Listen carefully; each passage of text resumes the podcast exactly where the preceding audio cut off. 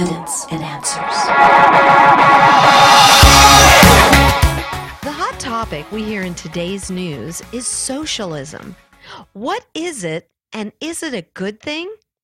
Is this what our country should be headed towards or away from? You're tuned to Evidence and Answers radio broadcast with your host, Pat Zukeran.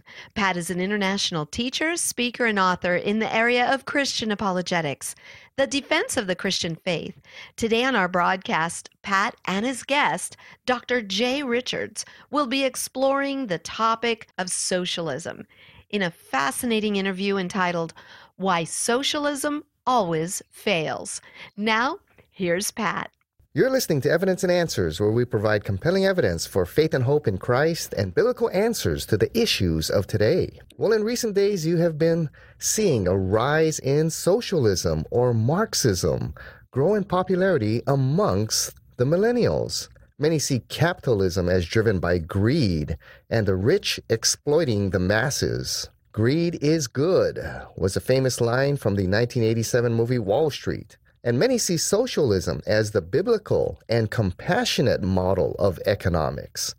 Well, is socialism the best way to grow an economy and eliminate and address the issue of poverty? Well, to help us understand this issue is Dr. Jay Richards. Dr. Richards has his PhD in philosophy and theology from Princeton Theological Seminary he is the author of many books, including the New York Times bestsellers Infiltrated and Indivisible. He is also the author of Money, Greed, and God, a book that we highly recommend here, winner of the Templeton Enterprise Award and co author of a book that I have read and got first turned on to Dr. Richards here, The Privileged Planet. His most recent book, co authored with Jonathan Witt, is The Hobbit Party, the vision of freedom that J.R. Tolkien got and the West forgot. Dr. Richards is also a research associate in the Busch School of Business at Catholic University of America, a senior fellow at the Discovery Institute, and the executive editor of The Stream. And in recent years, he's been a distinguished fellow at the Institute for Faith, Work, and Economics, a contributing editor of the American Enterprise Institute, and a visiting fellow at the Heritage Foundation, and a research fellow and director of Acton Media at the Acton Institute. And Jay, looks like uh, we need to find more things for you to do here. well, fortunately, I I haven't done all those things simultaneously. They've been over the course of the last ten years or so. well, welcome to Evidence and Answers. Great to be with you. Well, Jay, I guess the first question uh, we have here is why should Christians, or you know, why should people care? You know, the common person, why should they, especially mm-hmm. Christians, why should they care about economics? A lot of people think, well, God will take care of me, so why really care about economics? Well, economics is ultimately just a study of uh, how people buy and sell and exchange goods and services in the context of scarcity. So it's really about people, about the things we need, about the things we want. And if you care anything about your fellow human beings, if you think the Christians have something to do and something to say with, say, poverty, poverty in the third world or in our communities, then you got to know something about economics because economics is where we learn about the kinds of policies that actually help people and the kinds of policies that hurt people or actually kill them. And so, if you think poverty is anything that Christians ought to be concerned about, then you have to know something about economics. So, I really think a basic understanding of economics is, if anything, we sort of, if we're going to comment rationally on, on these questions, we need to have at least a basic grasp of economic reality. Yes, you know, for example, poverty here in Hawaii. I mean, if we just give the homeless food and we give them free clothes and free housing and free Medicare. That, that may sound compassionate, but in reality, it really doesn't solve the problem of poverty. Isn't that right? Yeah, I mean that you know, in certain emergency situations, you obviously in medicine, you know, somebody might have a symptom and you give them medicine to treat the symptom, but it doesn't treat the disease. We often do that in the United States. We'll see a symptom of poverty or homelessness or something like that and think, well, economic poverty is the cause when it's really actually a symptom. Whereas I know in Seattle, where I lived for many years, about 95% of the homeless problem is the result of either psychological problems or drug or alcohol addiction. It's not really an economic issue. In fact, the economy is booming in Seattle. It, there's an economic symptom to these underlying moral and social problems that we have to deal with. So very often, the way we respond to poverty, at least in the developed world, in other words, in places like the United States, treats symptoms.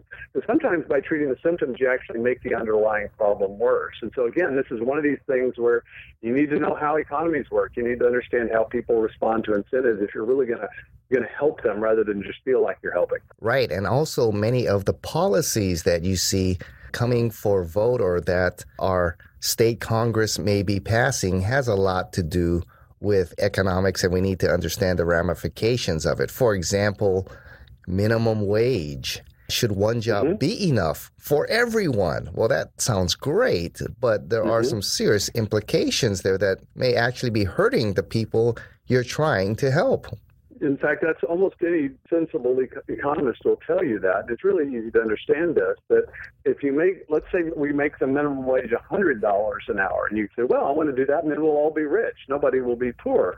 But just because you make it illegal for an employer to hire someone for less than $100 an hour doesn't mean you're going to make everyone's labor worth $100 an hour. What's supposed to happen to the 14 year old kid who's never had a job? His labor maybe is worth $3 an hour. Now it's illegal for anyone to actually hire him. So what the, these sort of legally enforced or mandatory minimum wages actually do, rather than helping the poor, they harm the people whose labor is worth the least. So the very people who you presumably want to help are the ones that are most likely to be harmed by it. The only people really helped by it are people whose labor is already worth a little more than the minimum wage and they're just about to get a raise. And so again, if you, it's really the first two lessons of economics, the relationship between supply and demand and the way prices work in a competitive environment. If you understand that, you immediately understand that a minimum wage law like that is actually going to going to hurt them rather than help them. Unfortunately, according to polls, about 77% of the population doesn't understand this, so they think that the policy is a good idea. They just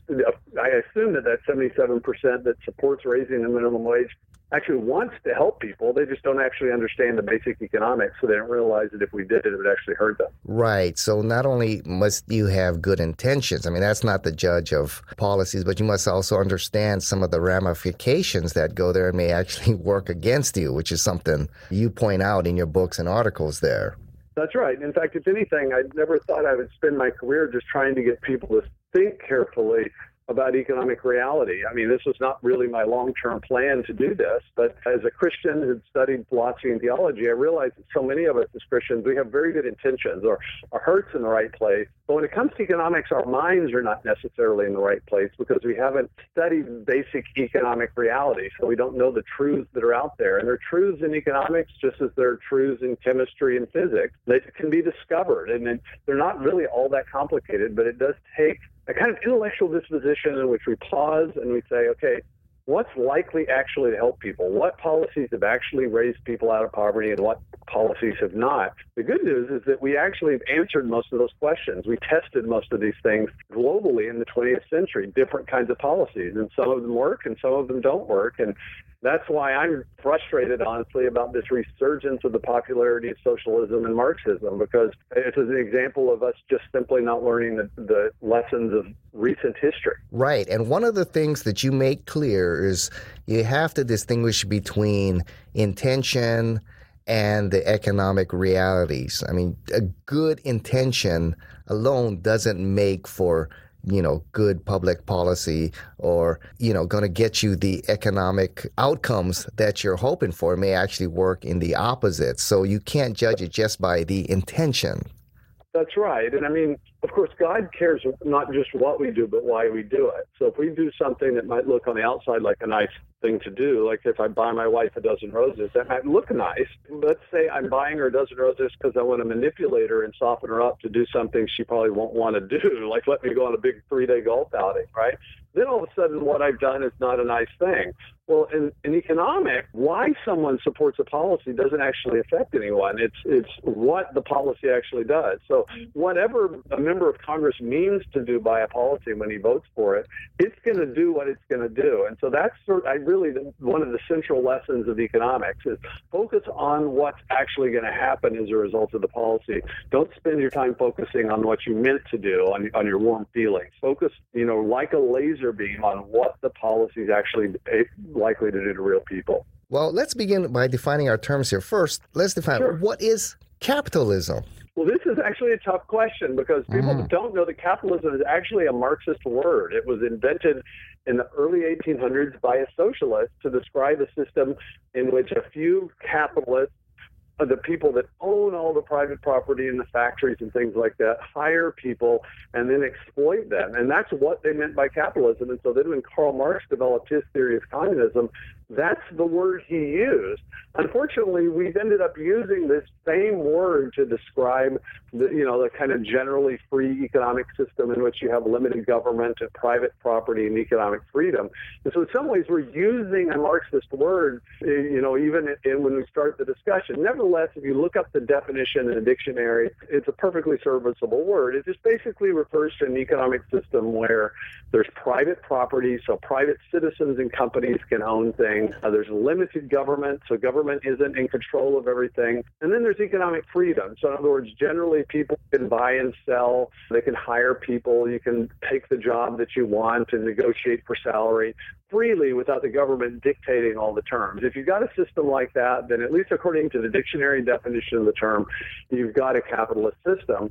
And then you can say, okay, let's just talk about that as a system and say, okay, so which countries do really well? Are they the ones in which the government dictates prices and production quotas and everything? That is, the kind of socialist systems that we had in the 20th century were systems with limited government and private property rights and economic freedom. And that it's a hands down answer. I mean, the, the systems that have the so-called capitalist uh, system in place, they tend to do well. Large numbers of people emerge from poverty. And the countries that don't have that tend to do very badly. I mean, that's the lesson of the 20th century this attempt to have the state occupy all of society and dictate all the terms of economic exchange, they end in disaster. And so, while maybe 150 years ago, when we didn't know how these things turned out, um, these socialist experiments might have made sense. But given the 20th century experiments between these two different ways of organizing the economy, capitalism, or what I would really prefer to call free enterprise, it's just clearly the best of the, the live alternatives. Those who are pro socialism or Marxist, I'd highly recommend you take a trip.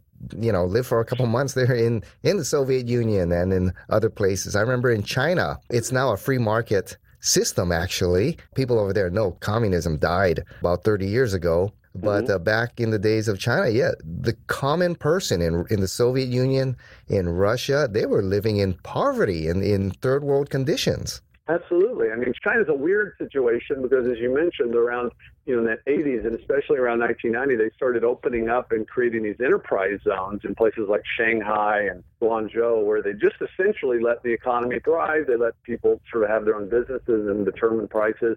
And those places are huge boom towns. I mean, Shanghai has been transformed in the last 30 years. And so while the government is still officially communist and Marxist, there are these large pockets in which people enjoy economic freedom. And that's where all the growth has actually taken place. Same thing happened in India. India, after it gained independence in 1948, adopted the kind of semi socialism of the British Empire, and it languished in absolute poverty until around 1990. They started liberalizing the economy and opening it up to market reform so they have a, a freer market.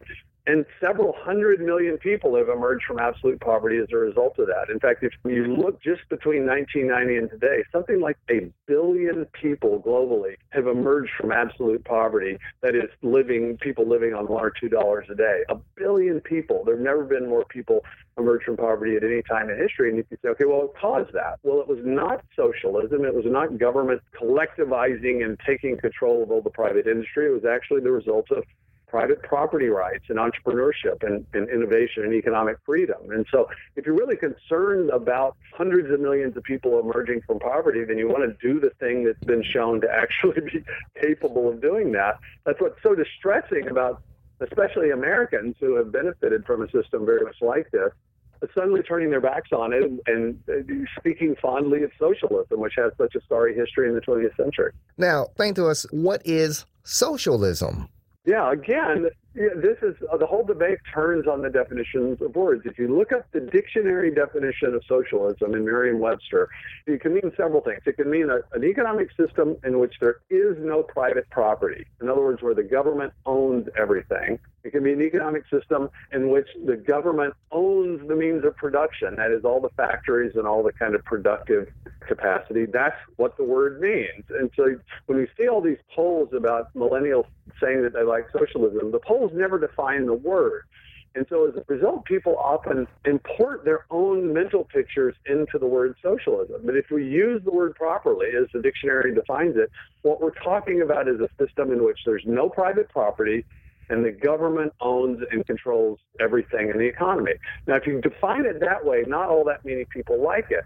But if you have some kind of vision of a nice Scandinavian village where everybody has a Volvo and plenty of fish in the refrigerator, if that's what you mean by socialism, well, yeah, that sounds like a nice image. But again, to return to this kind of basic lesson of economics, we don't want to be attached to just our kind of illusory mental images. What we want to do is focus on reality. What actually happens when real socialism is implemented, that is, where the government literally collectivizes and confiscates private property. Well, we know from the 20th century that millions of people die, people lose their basic freedom, and poverty drastically increases. And so that's what actually happens when socialism is tried as the term is defined.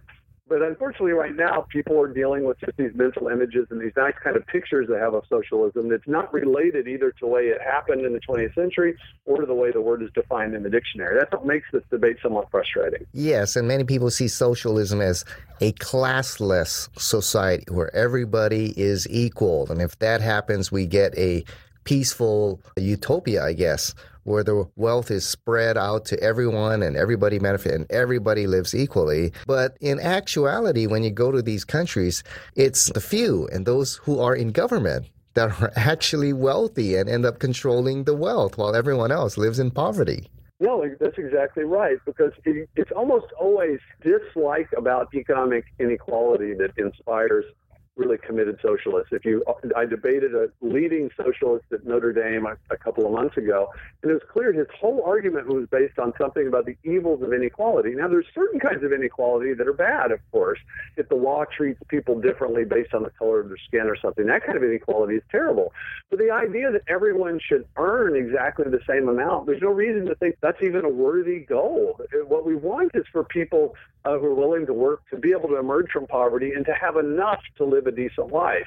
That's the goal that we ought to have. So if there's real poverty in a society, you want to say, what do we need to do so that everybody that's willing to work will have enough to have a flourishing life? It doesn't mean everybody should have the same amount. And in fact, whenever you try to make people have the same amount or make them have the same outcomes, the only way you can do that is by controlling all the details. And so somebody has to do the controlling. Somebody has to distribute the jobs and the income. And those end up being the few elites, the ones that are wealthy, as in the Soviet Union, who had access to the nice apartments and houses and cars and things like that. And so the irony is that a dislike of inequality often inspires socialists. But then when socialism is implemented, you get much worse inequality and then the inequality isn't just the result of people, you know, preferring to pay some people more than, than other people. It's the result of an unjust political system which locks people into their station in life. And so that's the irony. You could hate inequality, implement socialism, and then get even more of the worst kind of equality as a result of it. Yes. Now, many Christians will point to the model in the book of Acts, chapter 4, mm-hmm. you know, verse 32. It says, Now, the full number of those who believed were of one heart and soul, and no one said that any of the things that belonged to him was his own, but they had everything in common. So, there, the biblical model would be socialism. Yeah, I mean, this is, I hear this uh, almost every day when I have this conversation. But remember, communism or really socialism is a system in which the government confiscates and owns private property. Notice that in Acts, there's nothing like that. The Roman centurions are not knocking down people's doors and confiscating their property. This is a situation in the very early church in Jerusalem in which Christians voluntarily agreed to share their possessions. Sharing is not socialism. The government, in fact, isn't involved at all. And if you look at the details there in Acts, what's actually happening? Well, you think, remember at Pentecost, thousands of Jews had come around, come from around the Roman world. They descended upon Jerusalem. And then at Pentecost, the Holy Spirit had descended and suddenly you had thousands of new Christians. So there were a few new Christians that were local there in Jerusalem, so they were still had access to their property and their jobs, and then thousands of these new Christians that were away from home and away from their jobs and their houses. And so, in that unusual situation, the Holy Spirit moved upon the church in, in Jerusalem so that the locals, the people that lived in Jerusalem, would sold their property and sold their possessions so that they could share with their fellow believers. But for all we know, this lasted for six weeks or six months until the new Christians went back to their homes. And so that's why this kind of sharing and communal existence that happened there in Acts. It's never was never held up in Christianity as the way all Christians should live. And in fact, Paul doesn't commend this to any of the other churches that he's writing in the New Testament. And so the kind of key thing to realize is that voluntary sharing among Christians under certain circumstances, that's just not socialism or communism because the government is not it's not even involved. The government has nothing to do. And so you could say in a sense, families, you know, when we live in our families, we kind of live communal existences in which my, my children have access to my possessions. That's not socialism. That's just something completely different. And so I think this is just the result of not being careful and looking at the details. Yes, you know, you bring up a good point there that people voluntarily shared what belonged to them with others. And you also make another great point. You know, a lot of the great charities are started by capitalists. Salvation no, absolutely. Army. And yeah. Yeah. I mean, in some ways, I, I say think of charity as like the gleaning in the Old Testament. Remember, the Jews were commanded when they would, you know, have a farm and you go out to harvest, not to harvest their fields all the way out to the edges, but to leave some of the grain on the stalks on the edges of the fields so that the poor, when they're passing by, would have a little extra food to live on. And so that's how charity is. But notice that those gleanings required the prior abundance of a big harvest. If there wasn't a farm that was growing a harvest, there wouldn't be any gleanings. In the same way, you can't have a nonprofit charity that's funded unless somebody has created wealth, has created value that was not there before and then has donated to it. And so, in many ways, that's why the United States has all these massive charities because we have a, a, much larger private sector, private companies that create value. And in fact, you look at the way poverty is actually alleviated in society. The vast majority of poverty is relieved by business itself. In fact, I would go so far as to say that ordinary business is the normal way in the world that God has created that poverty is alleviated. The charity sort of depends on that. It's like the gleanings that helps in emergency situations. But there's never been an entire country that emerged from poverty because of a charity. In fact, the charity is something that, you know, really first needs the funding of the prior abundance. And so I think very often we imagine, well, Uh, you know, entire countries are going to somehow grow rich by our charitable actions. Unfortunately, that's not the case. So in countries like Haiti, Haiti has more aid workers per capita than any country in the world, and yet it's still desperately poor. Well, why is that? Well, it has very bad property rights. It's almost impossible to buy and sell property. It has a very bad kind of rule of law, so there's a lot of corruption. Does it have the kind of economic conditions that allows wealth to be created. And so, in a situation like that, no matter how much charity you have, it actually doesn't even put a dent in the desperate poverty that exists there. Yeah, that's a great point. Now, Jay, understanding what socialism really is, why is it then that so many of young Americans, you know, are fascinated and are embracing socialism? Well, I think part of it is just kind of a discontent in some ways. When life and death is at stake, people are a little more careful to look at these details. But I think there's just a kind of a general dislike of our culture. I mean, some of it's perfectly honest, a dislike at, say, greed and consumerism that you might see in society. And I, I agree, I think it's a bad thing. But that's not the same thing as free enterprise. That's not the same thing as, as economic freedom. And so, in some ways, if you look at millennials that are talking this way, they're not starving to death. They may be living in their, their parents' basement or something like that. But there's just always a desire for something different. And so I think as a, a kind of hatred of our country has emerged for all sorts of complicated reasons. People say, well, what's sort of the opposite of the American experiment? And in the 20th century, it was definitely socialism. The United States was the leading critic and leading uh, sort of advocate against socialism in the 20th century. And so part of it is a kind of anti-Americanism, just a dislike among young Americans for their country. But I think part of it is also just this basic confusion. They don't actually know what socialism is. And so when I hear young people talking about it, I say, okay, so do you think that the government should actually own everyone's houses, own everyone's cars, tell everybody what job they're going to do, own the Apple Corporation, and dictate who's going to own iPhones and who's not going to do that, where you're going to live, and how much you're going to pay. Nobody actually thinks that's a good idea. They don't want socialism applied to themselves. We've run out of time. Thank you so much for joining us here on Evidence and Answers radio broadcast. We hope you enjoyed Pat's show today. If you would like Pat to speak at your church, Bible study, or perhaps hold a conference, give him a call at 483 0586, or you may contact him through the Evidence and Answers website. That's evidenceandanswers.org. To keep broadcasts like Pat's on the air, we rely on generous support from you, our listeners. For the opportunity to donate, head on over to our homepage. You'll find we have a wide variety of resources available to you. Everything from atheism to Zen Buddhism, including articles and additional audio for you to listen to or download. Be sure to share our website with those around you. Evidence and Answers is grateful for our key sponsor, Highland Capital Management, providing investors with alternative investment solutions. To learn more, visit them online at hcmlp.com. Join us again next time on the air or online as we provide compelling reasons for faith in Christ. That's Evidence and Answers with Pat Zukeran.